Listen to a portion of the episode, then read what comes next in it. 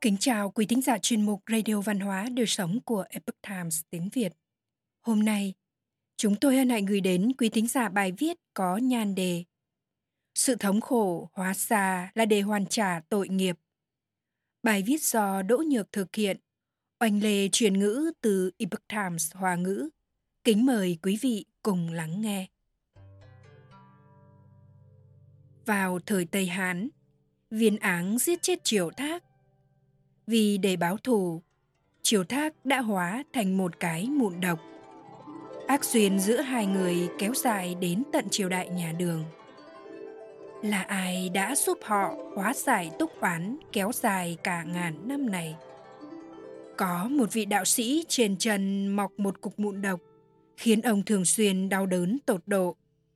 Đằng sau những nỗi thống khổ đó đều có những câu chuyện riêng và quá khứ mà mỗi người phải đối mặt. Viên áng và triều thác bất hòa, mối hận kéo dài cả mấy trăm năm. Vào thời Tây Hán, đại thần viên áng và triều thác làm quan cùng triều. Triều thác được Hán cảnh đế trọng dụng bởi tài năng chính trị, tài hoa và sự ngay thẳng chính trực. Viên áng thì dũng cảm, lại có trí thức Ông nổi tiếng khắp triều đình bởi sự thẳng thắn dám can gián.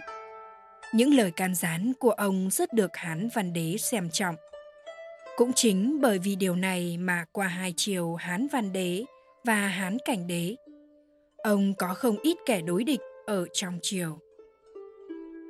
Viên áng và triều thác vốn luôn bất hòa.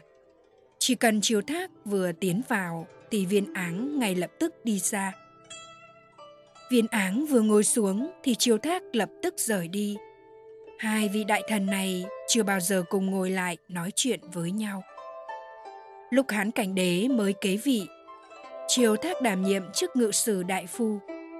Ông điều tra ra sự việc viên áng nhận tài vật của Ngô Vương Lưu Tị, luận tội xử trảm. Hán Cảnh Đế sau đó đã hạ lệnh giáng viên áng xuống làm thưởng dân. Về sau, Triều Thác đề xuất chính sách tước phiên, tức giảm quyền lực, phòng điền của các nước trừ hầu.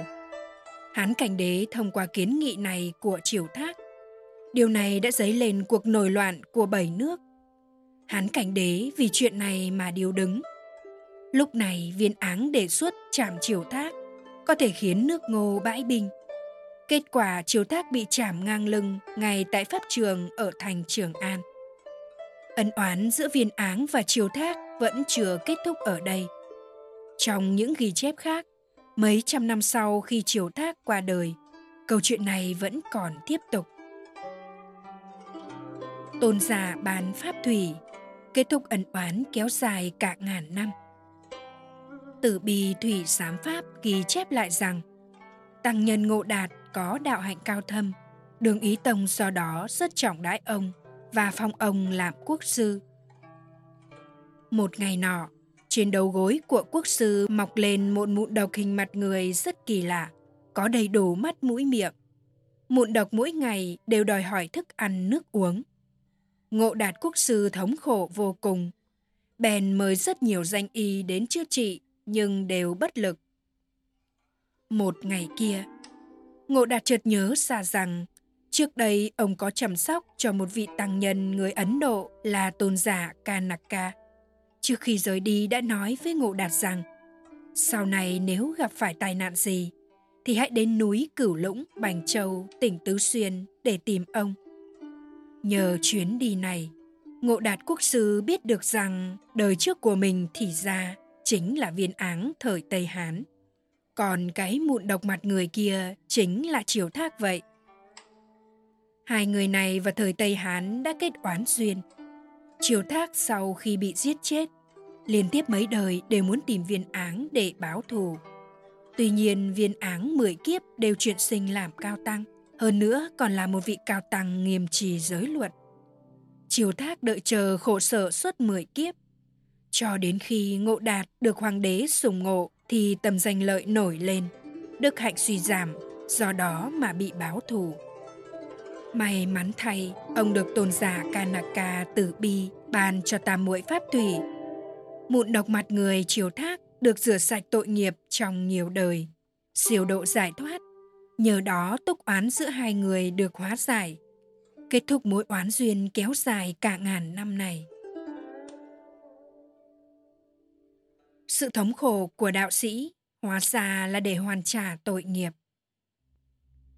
Một câu chuyện tương tự khác ở thần lạc quán thuộc tỉnh Kim Lăng có vị đạo sĩ họ Lục. Năm 17 tuổi, trong một lần cãi vã, đã sẩy tay đánh chết một lão bộc. Sau đó lại phóng hỏa tiêu hủy chứng cứ. Vì vậy mà không một ai biết về tội lỗi này của ông ta.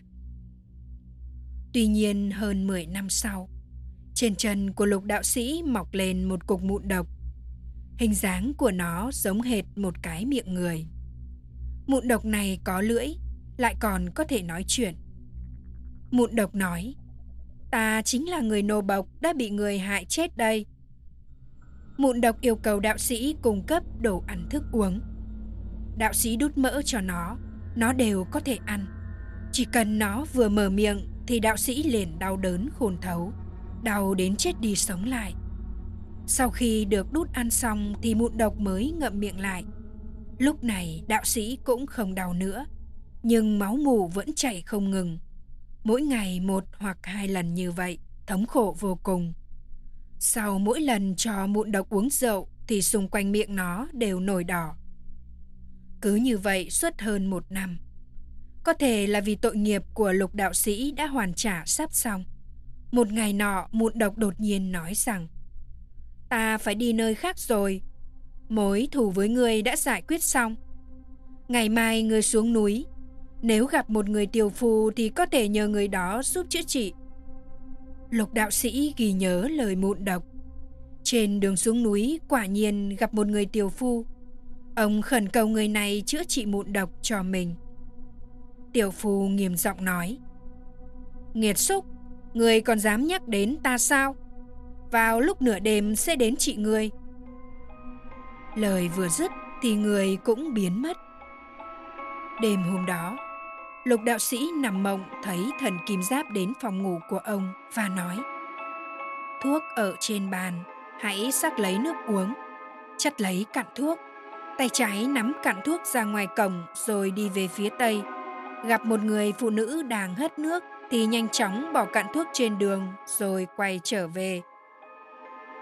Ngày hôm sau, lục đạo sĩ thức dậy, trông thấy trên bàn quả thật có đặt một vật trông giống như một nắm tóc, không rõ là chuyện gì. Ông làm theo lời của thần đã nói trong giấc mộng. Ra khỏi cổng đi đến ngôi nhà thứ 20. Quả nhiên trông thấy một người phụ nữ. Ông liền lập tức vứt bỏ cạn thuốc rồi quay trở về nhà. Không lâu sau thì mụn độc được chữa khỏi.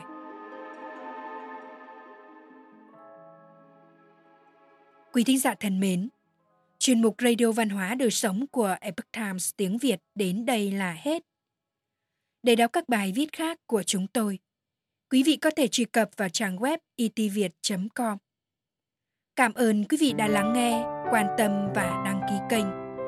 Xin chào tạm biệt và hẹn gặp lại quý vị trong chương trình lần sau.